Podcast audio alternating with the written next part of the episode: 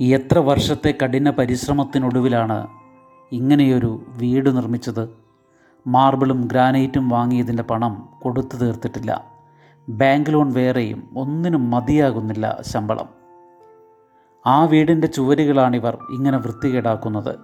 പാടത്തും പറമ്പിലും ചേറിലും ചെളിയിലും നടന്ന് കയ്യോ കാലോ വൃത്തിയാക്കാതെ. ഒരു തേങ്ങയെങ്ങാനും പറമ്പിൽ വീണാൽ ഇടറി ഇടറിപ്പോയി എടുക്കുന്നുണ്ടവർ. മാങ്ങയും മഞ്ചാടിയും പെറുക്കി മുണ്ടിന്റെ കോന്തരയിൽ കെട്ടിക്കൊണ്ടു വരുന്നുണ്ടവർ.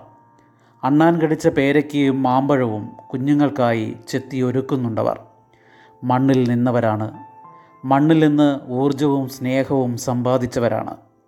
അവർക്കറിയില്ല ആധുനിക കാലത്തെ തീറ്റ മര്യാദകൾ. അവർക്കറിയില്ല ആധുനിക രുചികൾ. നമുക്കവരെ വെറുതെ വിടാം. അവശേഷിക്കുന്ന കാലം അവരെങ്ങനെയോ അങ്ങനെ നടന്നുകൊള്ളട്ടെ. അവർ കൊണ്ട വെയിലും അവർ തന്ന തണലുമാണ് നമ്മളെന്ന് വെറുതെ ഓർക്കാം. സ്നേഹപൂർവം ജി. രവി.